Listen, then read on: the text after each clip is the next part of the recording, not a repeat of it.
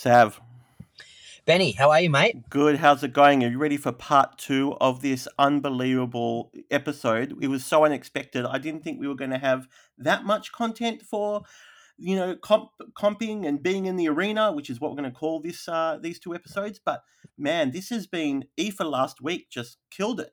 You know, like... Yeah, spectacular, mate. And, you know, moving forward onto this week, I'm just so excited to have these two gentlemen on, both fathers. Yep. And both training. So, you know, we're going to talk to them about competition prep, you know, just everything surrounding, you know, going into the competition, the feelings, the thoughts, you know, and also too a little bit about the academy. I'm really excited, mate. I can't wait. So I think let's get it started. Hey, true story. I do remember some of the guys turning up in wetsuits. I do remember walking into my first class and thinking, this is ridiculous.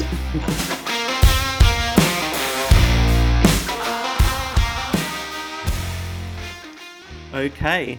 And Sav, now we've got on two of the dads from, and my buddy, actually, finally, I got my buddy on. They're awesome.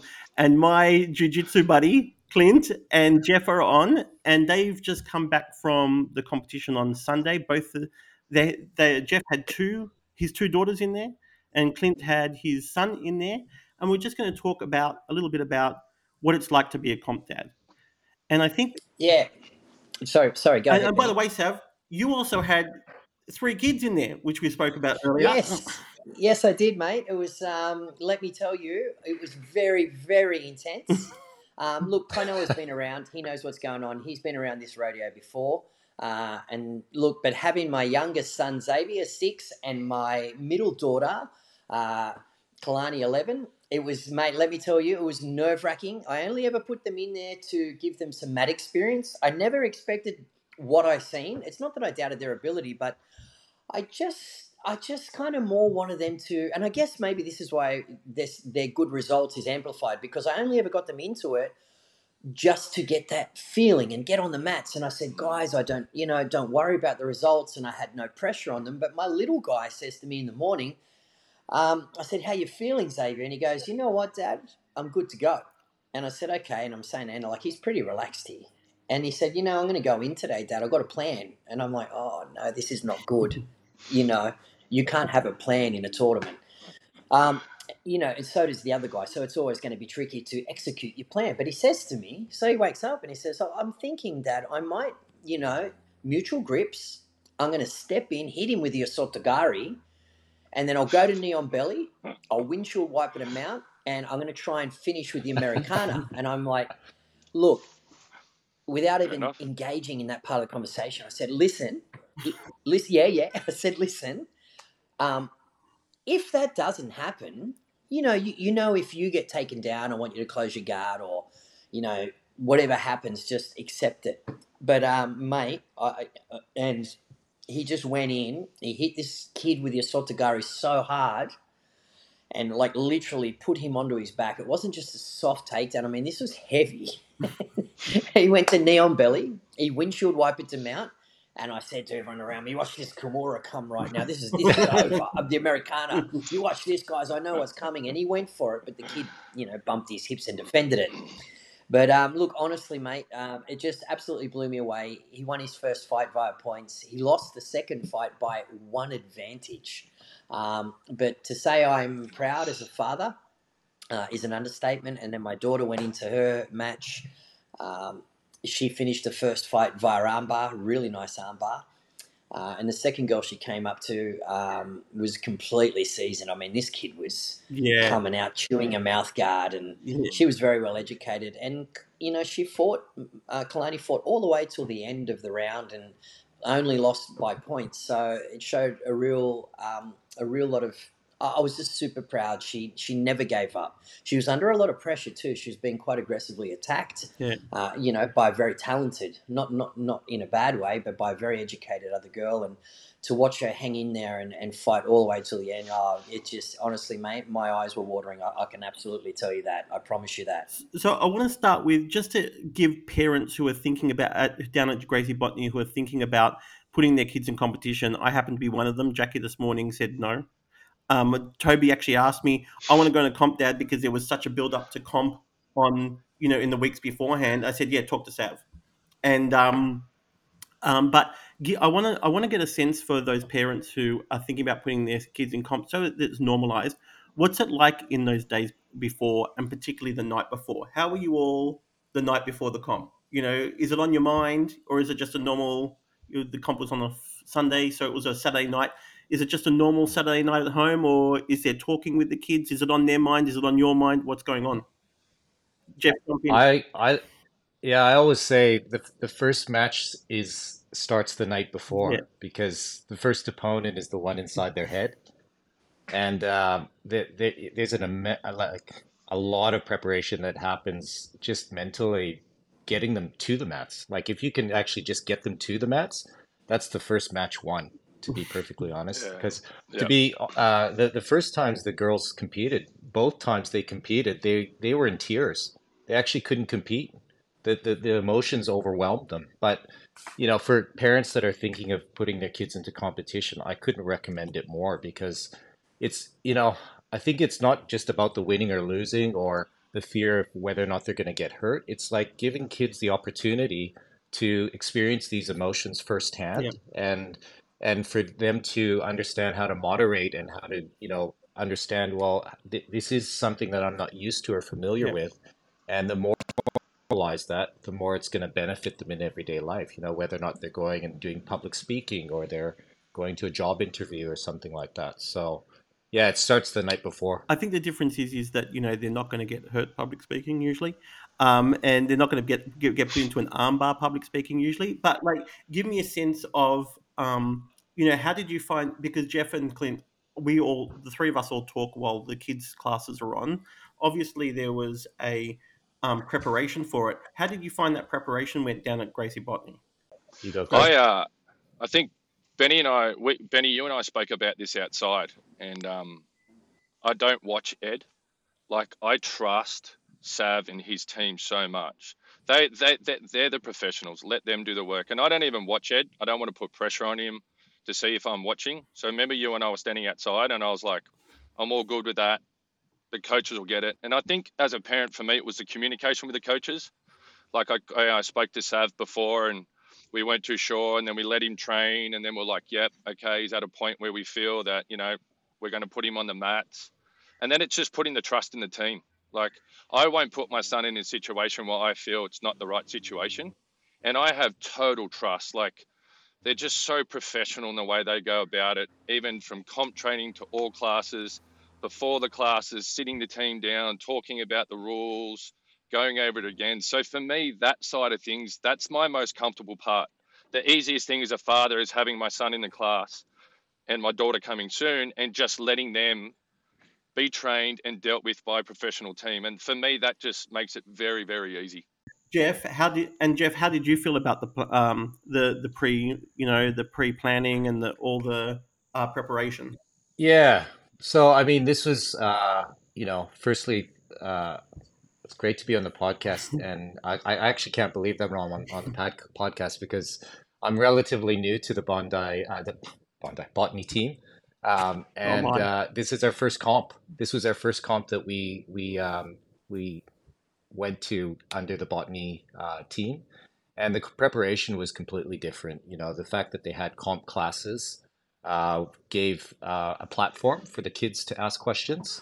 And also, all the coaches are so approachable. So I agree with Clint. I trust Sav and the team implicitly. Yeah.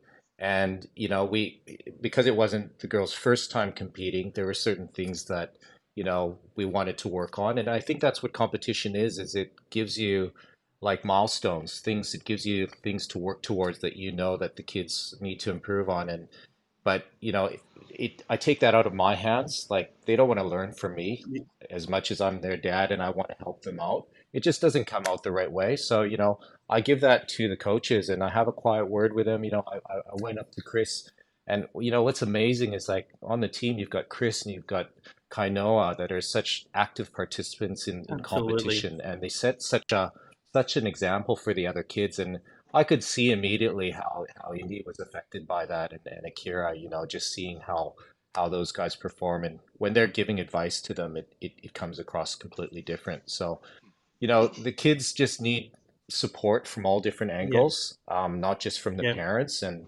you know, parents, even though they don't have those intentions, we put an immense amount of pressure on them. And to be perfectly honest with you, kids, I think the biggest thing that they're worried about in competition is actually not winning or losing.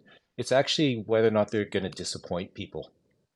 And I think parents don't really think about that, you know, like just dissuade them away from the whole idea of winning or losing. Or disappoint themselves too. Yeah, disappoint themselves. Yeah, Indy was very disappointed in herself as well. But I think that comes a bit probably later. I think first and foremost, you see the younger kids that are competing the first time and they're looking up at their parents, you know, like they're completely detached from what's in front of them sometimes. And they're just looking to see whether or not they're going to be disappointing anyone. So, and it's so hard, you know, it's so hard as parents. It's interesting to hear Sav talk about how nerve-wracking it was for him, particularly because you've been around the competition scene all your life, you know, and I've had a lot of experience with Kainoa, but it still doesn't take away from, you know what, Jeff, from the pressure. Just on what you're saying, I need you to understand, I spoke about my children, but I think you guys can see when myself, Christian, Josh, or, you know, Ifa, Lawrence, you know, young Chris, like we are so passionate about each and every kid. When I watch Indy and Akira or Ed, you know, it doesn't matter what kid it is, we feel exactly the same.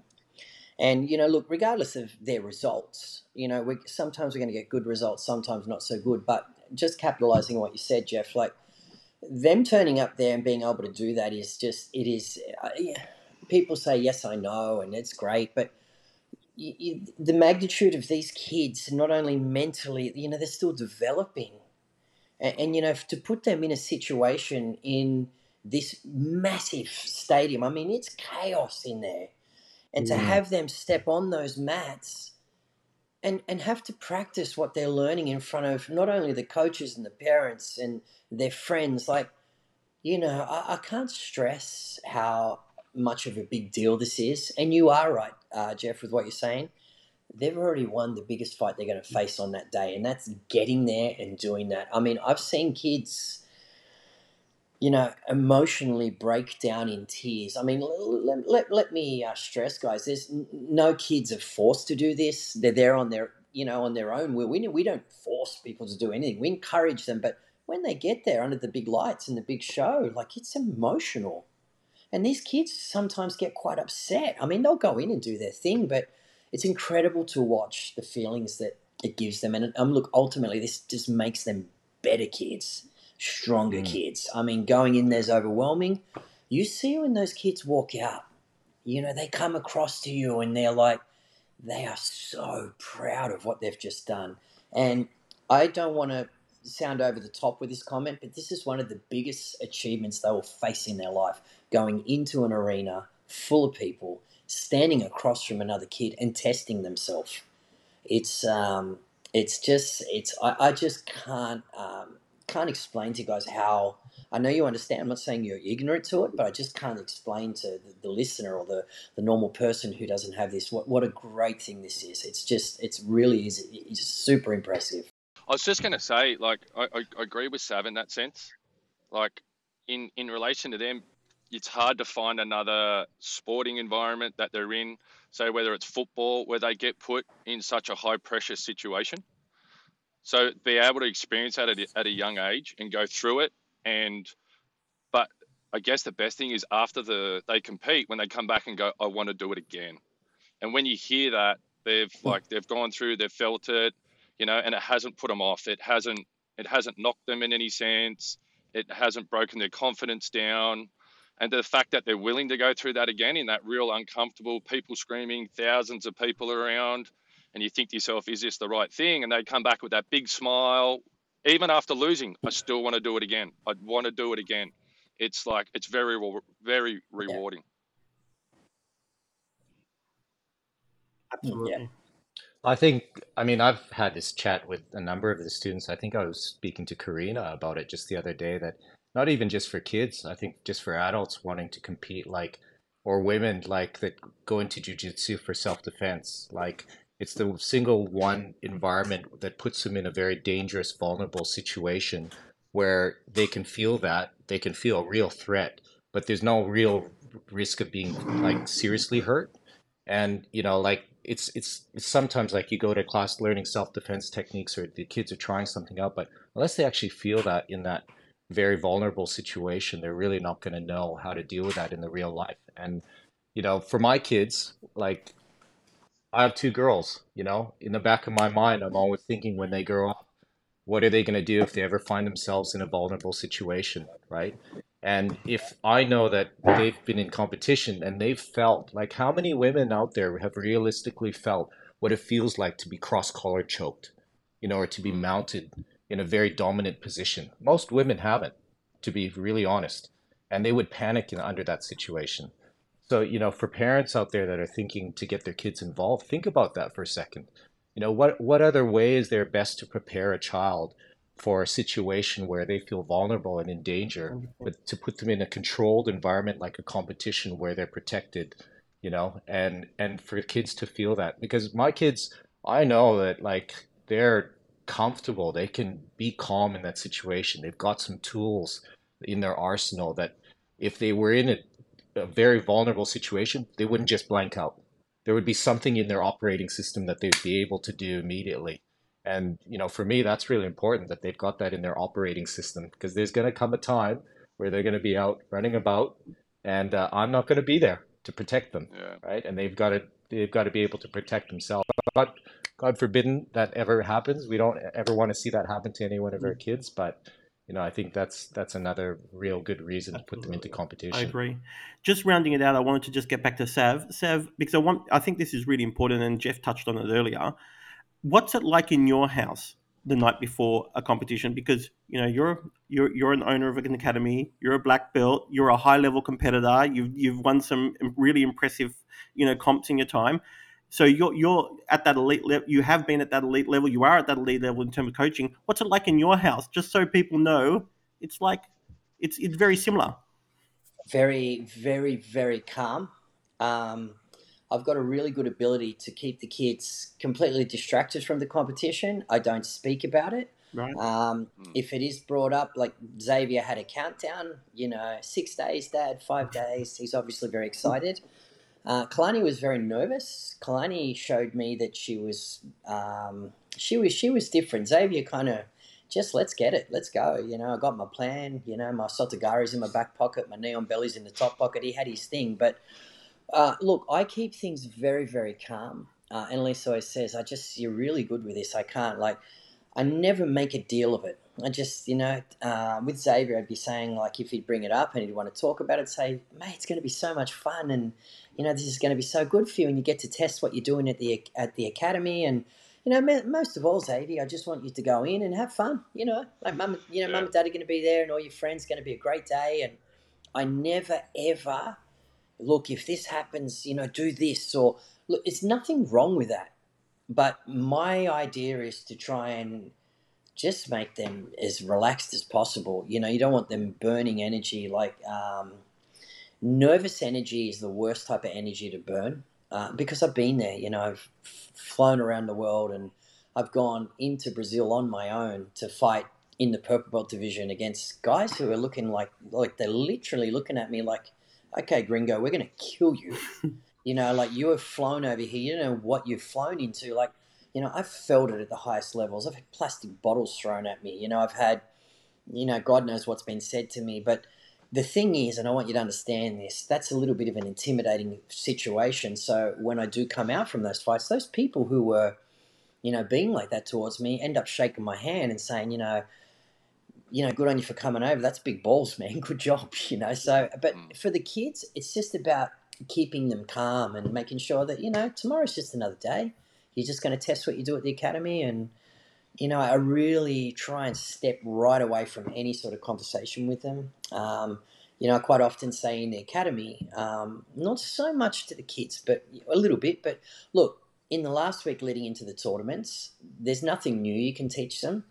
I feel like if you start trying to show them something new, they get confused. Generally, what I was doing at the academy for the adults was a lot of hard rounds, a lot of king of the mat. For the kids, we were working on specific entries, like a seated guard pull and a basic sweep. If they were taken down, working on reguarding and closing the guard. So we kept things very simple, and I can't tell you how proud I am as, you know, the head coach and owner, but I can tell you this, I can't do this with the great coaches that are around me. Everyone quite often pats me on the back and says, "Sav, you're doing this," and Sav, it's not me, mate. Let me tell you, you know what? This is a fantastic group of people around me helping to get these kids ready, helping to get these adults ready. Both Clint, Jeff, and yourself, and, you know, of course the list goes on, but the energy in that place and the parents, and, you know, I heard both these gentlemen say that earlier in the conversation, you know, we let Sav and his team take care of the kids, and they do. I tell you straight up, they never ever interfere. I had Clint approach me maybe 2 weeks ago and say, "Look, you know, I'm watching Eddie. You know, you're doing a great job.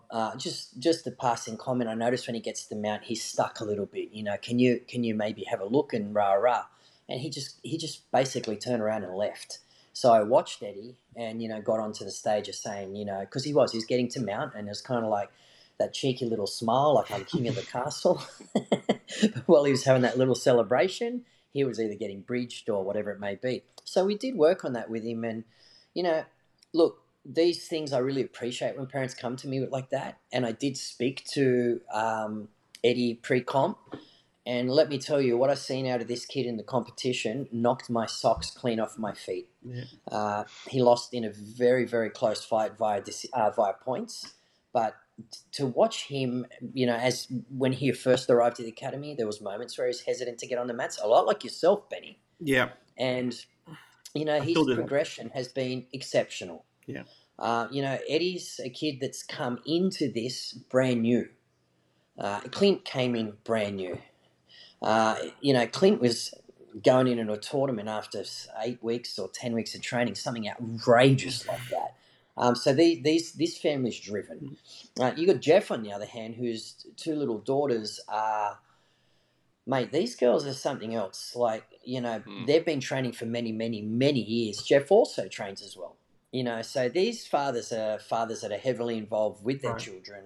They train themselves. And when they come and ask a question to myself or one of the other coaches, they know what they're talking about. And the respect that they give us, you know, in saying, "Hey, this is what I'm seeing. What's your thoughts?" It's incredible. I just can't tell you how wonderful this is. Fantastic. And so I want to roll on from that to the day of the comp. And I want to start with the car ride, because I think the car ride's a really interesting place to start. You know, that's when things get real. You know, what's it like, Jeff? What was it like in the car with your two girls? I think it's a bit of the same with Sav. Keep it light. You know, just, you know, we're going to comp. You're going to see your friends. Your coaches are going to be there. You know, I do ask them, "How are you feeling?" You know, like, you know, it's always important to ask them. You know, they might have questions. You don't want them to keep it in.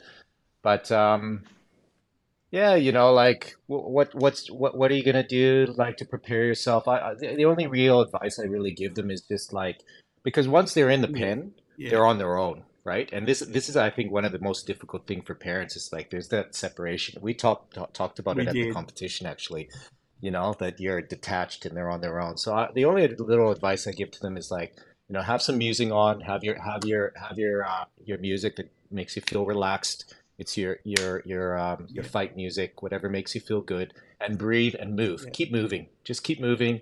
Don't be still, and, you know, breathe. Take some deep breaths, and that's about the only advice that I give them to keep them relaxed. I have to say, Jeff, I stood next to you a lot during this past comp, and we talked a lot. And you are one of the calmest dads that I've come across. You know, you're saying, you know, when they're in the pen, they're on their own. I can tell you right now that, Jeff, they weren't on their own. Clint was in there. He was hanging out in the. He was pacing across that 1 meter by 1 meter pen, like up. I know that because I left you, Jeff, to go and talk to Clint, just like, you know, Yeah, it was interesting to see Clint in there because let me tell you, and, you know, of course I'm glad he's there, but I don't know how he got in there. He's not supposed to be there. I got kicked out one time. I tried to be in there. One of the earlier comps, I tried to be in there because, yeah, we were late. You remember, like, way back when, Sav, weigh-in used to happen, like, sort of, like, right before the comp, and they never had the digital tickets, so there was a big lineup to get in. So there was always, like, a panic, especially when the kids are young and they're fighting at 9 a.m. to get in, pass the line, and get to weigh-in. And I was just trying to get the kids onto the mat. And I got told off by some Brazilian black belt, like, get out, you know? So from that point on, I'm like, nah, I'm out. It's... I'll tell you the trick. Go, Clint. I was just going to say, I'll tell you the trick. Just make yourself, just make yourself look official. That's my, just pretend, like, act as if you're meant to be there. No one question it. You just walk in and out, doing your thing. And like Anna with a clipboard in the pen. 100%. Just fake clipboard, whatever you need, and you're in. I actually wanted to stand behind Sav for a little bit. Part of it, it was something that Sav and I had arranged earlier, and as I went past the guy, said to me, "Oh, what are you doing here?" And I said, "Oh, I need to give this to Sav," and he's like, "Oh, right, keep on going." I was like, "Okay, good, I got past that one." But yeah, like you mentioned the digital ticket, Jeff, I wanted to just go through this for the parents who don't understand. When you get there, it's for me as a non-competitor. I've been to 3 or 4 comps now to watch. It's even for me, it's very full on. It's a very, very it's chaos. It's a very chaotic environment. It's very fun. What's the process for parents who don't know? What's that process of once you get your kids there? There's a massive line. There was this massive line going in all directions. Well, tell us what the process. One of you tell us what the process is. You know, like I think arrive early. Because the times are live, like at not this comp, the comp even before, there was a lot of like no shows because this was like a makeup comp from like the COVID, like rescheduling of COVID. Yep. So I always tend to get there at least an hour before because it's quite possible there could be, you know, people that don't weigh in properly or no shows and then times get bumped up. So get there an hour before. Listen, the lineup has improved considerably. I mean, Sav. Yeah, the line used to go all the way to the cafe, if you can believe it. It was quick. It was chaos. Go all the way to Newtown. And people trying to, I used to, you know, they were trying to handle cash. It was nonsense. So they went to the digital ticket and you wait in the line. So it's basically you go to Eventbrite, which is an online app, and you purchase your ticket in advance. So that way you've got your ticket in hand. You have it on your phone. Just like if you go to a concert, they've got a QR code that gets scanned in. Everybody has to pay now. Adults, you know, if you've got somebody competing, they don't let a freebie in anymore. So I recommend that you buy your ticket in advance. So you've got it ready, have it ready on your phone, save it as a screenshot if that helps. And just walk your child in. And then they've got to get into the competitor's line. Tell us what happens in there. Yeah. So I usually say, before, their actual, fight time. Get in there about 20 minutes before is a good amount of time. You don't want them in there too soon because then, you know, they're just too much time on their hands. So 20 minutes is pretty good. They go in to the weigh-in area. They weigh in with their gi. They get checked in so that the organizers know that they're in the bullpen. And then they're basically in the section to the side where they can warm up and they can sort of like get ready for their comp. And you say that I'm really calm. I allow them that time. I actually don't want to be in that section with them because I actually feel it's really important that they have their time to themselves to manage their thoughts, collect their thoughts, and know that they're the ones that are going to do that. I don't actually want to be with them all the way up until them going onto the mats because they're thinking about me then. I'd be saying things in their ear. I want to give them their space. Can I just jump in there, Jeff, like with what you're saying? Sorry to interrupt you, but it's resonating really well with me, what you're saying. You know, you guys mentioned when they do go into that bullpen area, okay, they're kind of left in that area. It's, you know, they're about to fight. It is a very, very intimidating time for them at that stage. And I don't think at that stage the best thing for them is to have the parents around. Yeah. That's where you'll see I'm always standing with the kids. And this is the coaches are there. This is my time, you know, or the coaches' times to, you know, we're not in there saying, you know, I want you to do gripping and you just saying, hey man, you know, how you feeling? You know, hey, you looking good? And I'll check this match out over there. Look, so and so's on over there. It's our job at that stage to try and make them calm, you know, and You know, we 100%. Just try and keep things really simple with them. There's no, oh, I need you to do this and you've got it. Man, that's going to break them. So once they are away yeah. from you, they are in that area and we just float around. We don't get in their face, but they know when they look, we're there. And you know what, to be honest, at that stage, I had one of the parents ask me on the weekend, what do they say to you in there, Sav? I see them sometimes come and talk to you. To be honest, they don't say a lot. They know no. where they are. They're there. I will talk to them and say, you know, hey, you know, what are you guys doing after here? You know, I kind of try and keep it a little bit, you know, and you can see they're not really too engaging in the conversation because it's go time. They're thinking, you know, they know what they're there for, and they also know if they need us, they can swing around and we're there. But yeah, really interesting what you say, Jeff, about being outside, and I think it is important at that stage for you guys to be outside and let them focus, because mum and dad ultimately are the biggest thing for them, and they know you guys are there, and you know, it's just nice. I don't think parents should be last minute, like when they go into the bullpen, hey, love you lots, really proud of you, you know, go and have some fun out there. And leave it to us, and then we're going to, you know, usher them in. Just getting back on one thing that Jeff said as well, you're talking about the bullpen, Benny? Yep. So as Jeff mentioned really well, they all file into that bullpen. And the way it works, just for the listener who isn't sure, now say on the weekend we had 8 mats. Now what they have an allocated person to each mat, and they have a bright yellow vest on with number 1 all the way to number 8. So for the kids, it's quite simple. As they're ushered into the bullpen, and again, as Jeff mentioned, they will only let you in sort of 15, possibly 20 minutes before you fight. Otherwise, there's a big cluster of people in there. So say, for example, you might have Eddie's fighting on mat 1.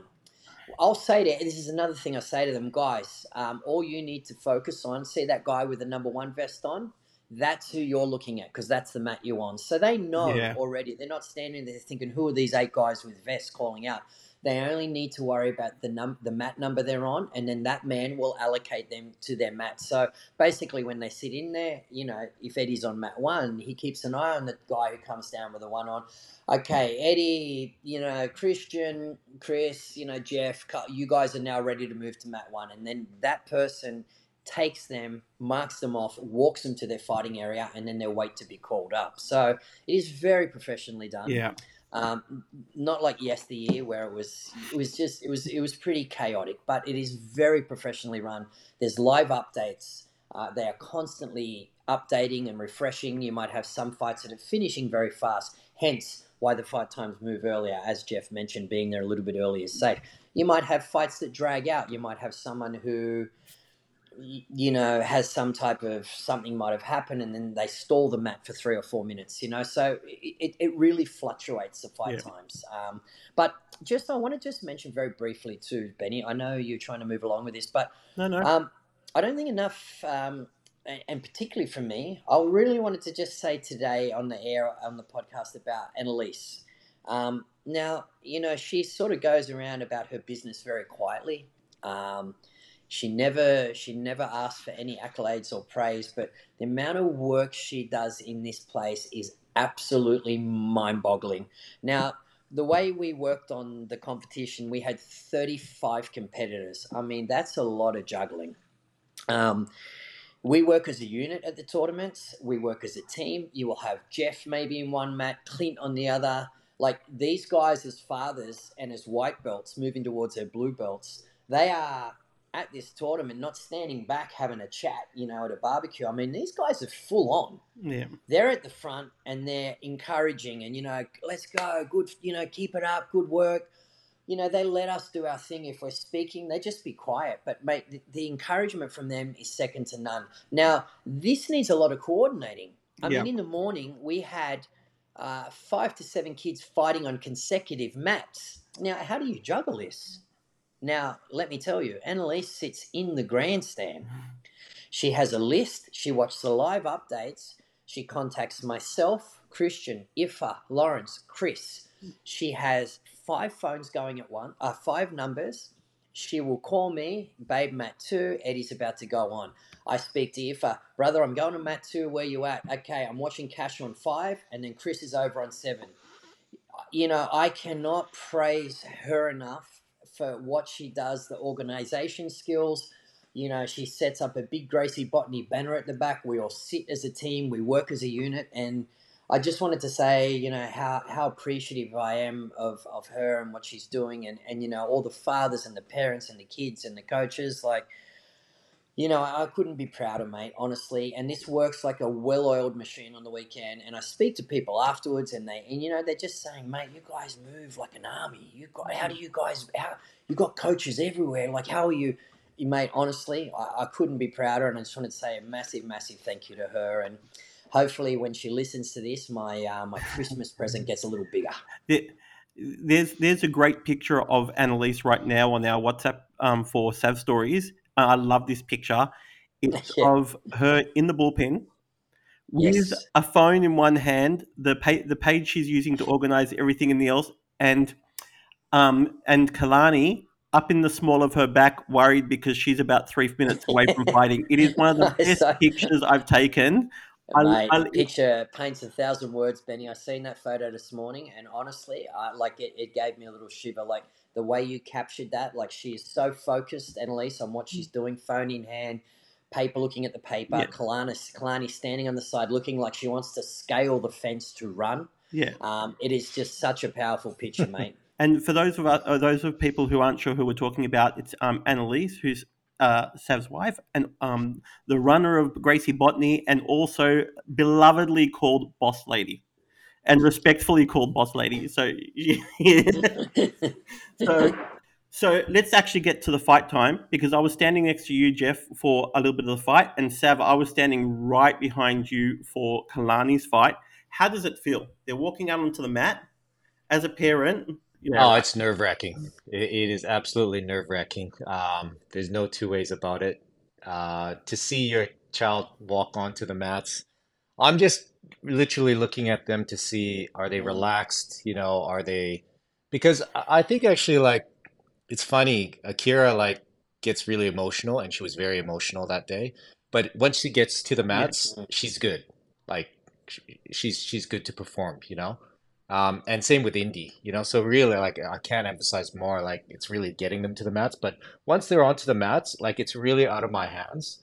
And I really leave it to the coaching staff to corner them, because as a parent, firstly, I'm not going to give the same advice that Sav would, you know, I'm a white belt. Me too. So I just stay out of it, and I really leave it to them, because what I do see is, like, when there's a million voices screaming at the kids, you'll see actually the younger kids looking up, and they're not even focused on what they're doing, right? But to have one corner person that they can tune into and get clear instructions from.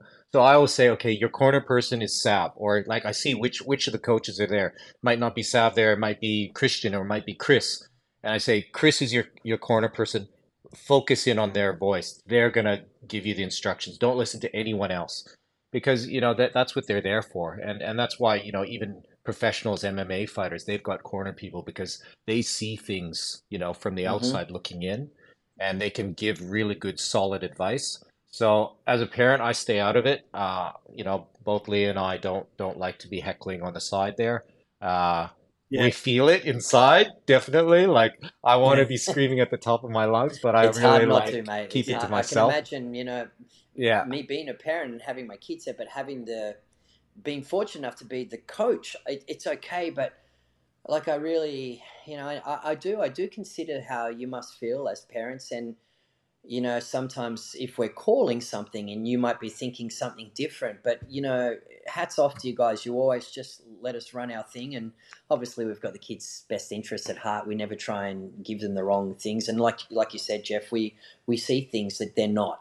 And if we can, and I must say to you, you know, like, being a kid inside there and you're giving them direction, you've got to remember that they're under a tremendous amount of pressure. And sometimes they feel like, if they make that move that you're suggesting, because they might be in a comfortable position of control, but you can see an opportunity for them to capitalize, possibly take it back, advance with points, which ultimately could lead to the fight winning. So we can see those things, but you've got to put yourself in their position. They're thinking, okay, I can hear what they're saying, but if I do this and I lose this position, ultimately I could, you know, put myself in a bad position or possibly even lose my fight with this. So hearing the instruction and is one thing, but actually having the confidence to do it is something that will build over years with these kids or adults or whatever it may be, and they'll start to trust you more, and then they'll start to do this more in training.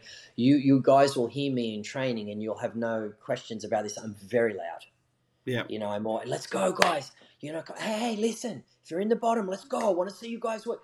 You know, 10 seconds or be finished, there'll be 15 seconds on the clock, and, you know, and one person might submit the other.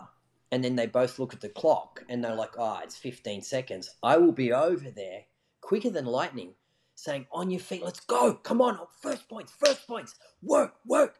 And I push them in that last 15 seconds. And it might be mutual ground. It might be this, it might be that. But at the end, they're like, oh, thanks. And I say, you see what that 15 seconds offered? And this is the thing with being there and cornering these kids. They need to understand every second counts, you know. Just saying, getting back to what you said, Jeff, about it was really interesting, the point you made about, you know, telling the kids to listen to that one voice. I just, you know, I can't stress enough. Look, when I used to compete, I'd only hear one voice. I used to hear Owen's because I spent so much time with him. I was with him from the day I started till the day we received our black belts. So when I would compete, there would be 1,000 voices. You know, I know everybody, and everybody wants to help me and offer some advice, and I'm really honoured with that.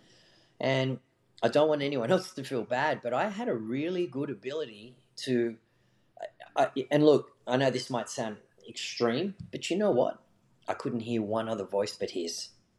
Not one other voice, because I was focused on what he was saying. Yeah. So anytime Owen spoke, you know, even when he stopped speaking and he was assessing what was going on, you know, I'd hear the other voices and hear the different things coming. One would be saying taken aback, one would be saying go on the mount, one would be saying choke, the other one would be saying armbar. So it's like all these different things. And then Owen would zone in and say, let's get that collar, brother. And I'd look and I'd see it. So this is very important that you're focusing on the one voice. Like Josh Morbs was at the tournament on the weekend with Christian, myself, with all of us, but I was quite often going over to Matt's and Josh was there and he'd say, hey, Sav, I've got this one, man. Take a break. And I'd say, okay, fantastic. And then I let him, or he would offer to do that, and that was just such a great thing for me, you know, like. And then Christian would be running a mat and I know that I could step back. Yeah. We never compete against each other. It's crazy, you know. Yeah. So we respect the grounds, you know, kind of give each other that look like, mate, I got this one. Or, you know, if Josh wanted to corner a certain match, he'd say, hey, brother, I've got this one, you know. And I'd just walk off and stand on the side, watch the match and listen to his things, you know, like it's really well done. And I think that's what gives all the parents confidence, I'm guessing. I haven't been a parent of a competitor yet. Jeff has. And I wanted to actually Jeff, you and I were talking in the stands just before, I think I can't remember which one of your girls, and you were saying that this was, and I wanted you to talk about this. You were saying that this is a tough match for her because she's going up against the same competitor who had beaten her previously, and also she'd actually got a little bit hurt in the process. And we spoke about this, and 100%. This is such an important conversation to have for our listeners, particularly the parents who are thinking about sending their kids to comps, because this is something that, and I think the way you handle it is super important, you know, and really super mature. I know I certainly couldn't do it. Look, I asked you, you know, when which one of your daughters was it that was in this fight against the same girl? That was Indy, but both, right? The last comp that they both got injured. They both got taken off on stretchers, and they both left the comp in arm slings. So, it was, this comp had a completely different context. It was really just about letting them get straight back to competition, you know, not letting them develop this sort of fear of competing and fear of getting hurt, which is something that every human being is going to experience at some point in their life. I mean, I've definitely gone through it. I've had 3 Achilles ruptures in 3 years. So, you know, Sav knows, you know, he actually did my intro class many, many years ago. And I've just had so much problems with injuries and getting back to the mat. So I know what it feels like to have a fear of getting hurt. And for the girls, the only goal I had this competition was Let's get them back on the mats. Let's get them, you know, give them that time to develop that fear and for them to avoid the situation. Support them in what they're feeling. But it still doesn't take away the fact that it is scary as hell for them to get on there. She was facing a really good adversary. This girl had 50 wins. She's a national champion. You know, like, she's just very, very good at what she does. But, you know, a really good competitor for Indy. Indy needs a challenge like that. I know. Go ahead. Sorry, just one thing. When Indy when she got injured at the last comp, and we were at the medic, I said to her, you know, I said, are you hurt? Like, are you like in pain, or are you angry? She said, I'm both. Because she was winning, right? She was winning on points, and she was so angry because she was 60 seconds away from a victory, right? So she walked away from that, and although she was injured and she was scared, she's like, she knew she could beat this girl, you know? Hats off to them, Jeff, for, you know, I know that, you know, Indy, I mean, obviously Indy's a little bit older, and Akira is just such a talent. I mean, she's probably one of the smallest kids getting around that academy, and she's, I mean, you've got to, you know, for the viewer who's, you know, these girls are all super talented. I mean, you know, their mum is, you know, is she a gymnast, Jeff? Like, she flexes, like, man, absolutely gymnast. Incredible what this woman can do. And, you know, Dad will take them out climbing some crazy rock face on the weekends, and like, these girls are just, they are everything you could dream about in children, and the parenting of these kids is exceptional, and to watch them train and compete, they're humble, they're respectful, they're charismatic. I mean, these girls make your heart light up as soon as you see them. They are the most incredible girls, and you know, I know that it did affect them. You know, they're both very talented in what they do, and I know that both girls got injured in the last tournament, but I want to say something on a more positive note, and I know it's not nice for them to be injured. I don't like that at all, but it's part of their growing process. Yeah. And, you know, you can win, win, win, win, win. And then these things ultimately, I know both girls were nervous about going back in, but they did it. There's a win. That's what's happened, right? We've won. And, you know, I think this is good for them. It's growing. It keeps them in check. They know to be a little more careful. I know you can't help things. Things happen fast, but ultimately this will be a good thing for them in their, you know, in their journey of growing in jiu-jitsu. So, look, for them to even step back in and face that situation against such a horrible thing that happened last time, I just couldn't be prouder of them. Yeah. You know, like, these girls are, I don't know if this word's too big to use, but the way they are now, they're superstars. Like, they are, they're really going to make their footprint in Brazilian Jiu-Jitsu, and I'm really excited to watch where they head with this. I'm telling you, you know, I train with Indy myself.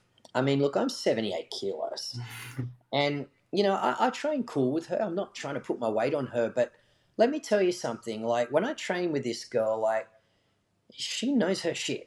Yeah. I mean, and, you know, she doesn't come in and, this is my professor, he's a big guy. Like, she's coming for me, man. Like, she's really getting after me. And I just, like, you know, she's strong. She's technical. She's, you know, she's polite.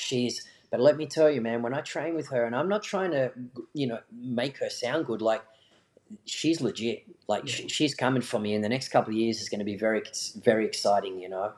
Yeah, I couldn't agree with Sav more. She is legit. And I wanted to tell you, Jeff, yesterday during White Belt, when Sav made us all get up and demonstrate, and poor you got like a second to like come up with something yesterday. You got hammered, I know. Right? You know, and you got up there, right?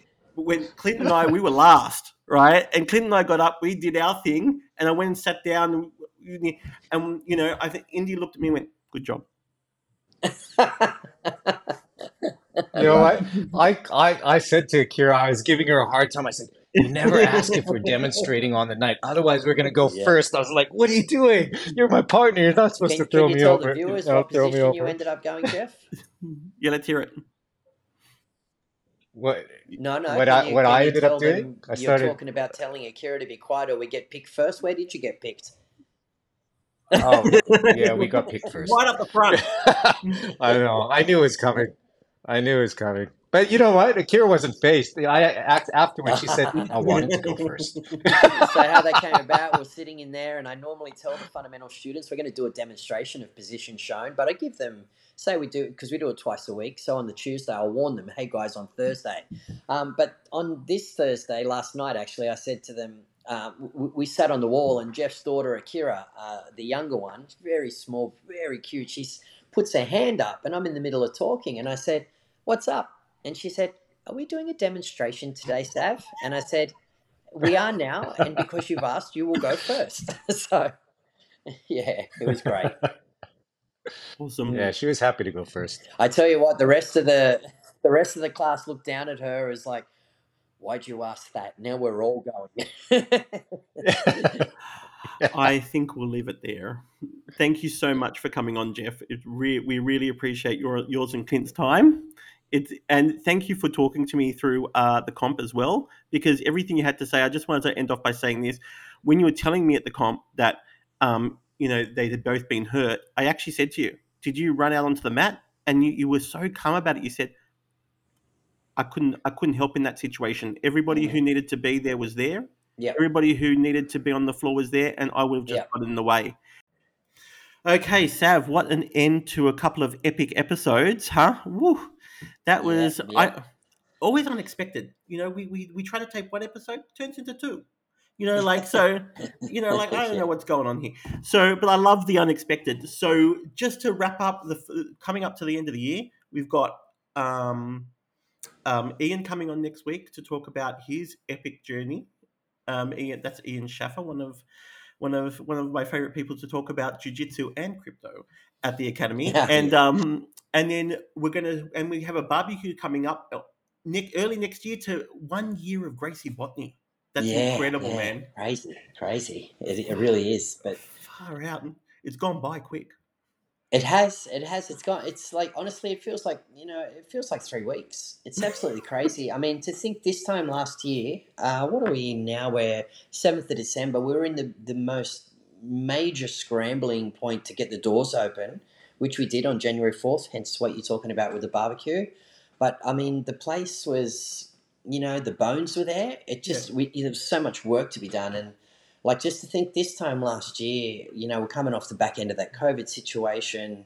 We're dealing with council and certifications. And, mate, let me tell you, to get it across the line when we did was nothing short of astonishing. But January 4, 2023, we're holding a barbecue to, celebrate our 1 year of opening. And I'm really, really looking forward to that. It's going to be amazing. And also, too, this Sunday we're heading down to Street Buffet where Ian Shaffer works for he has been for many, many years. He's been down there serving and helping the homeless. They put on a street buffet.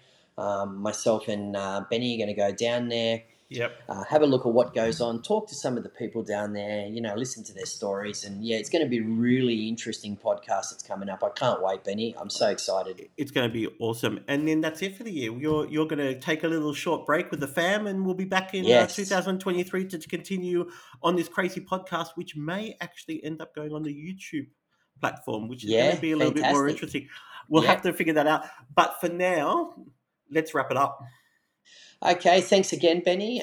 Coming towards the end of the year, and mate, this has just been so much fun. We're doing a lot of praising and patting everyone on the back, but bringing this platform into our life and my family's and for Gracie Botany has just been tremendous. It's crazy to think you walked into the academy as a as a student, and here we are now running this really successful podcast platform, and some of the things we've got coming up. Look, I could go for another hour here, but let me tell you, 2023 is going to be bigger and better than we ever expected. So thank you for you, Benny, and thank you for making this happen.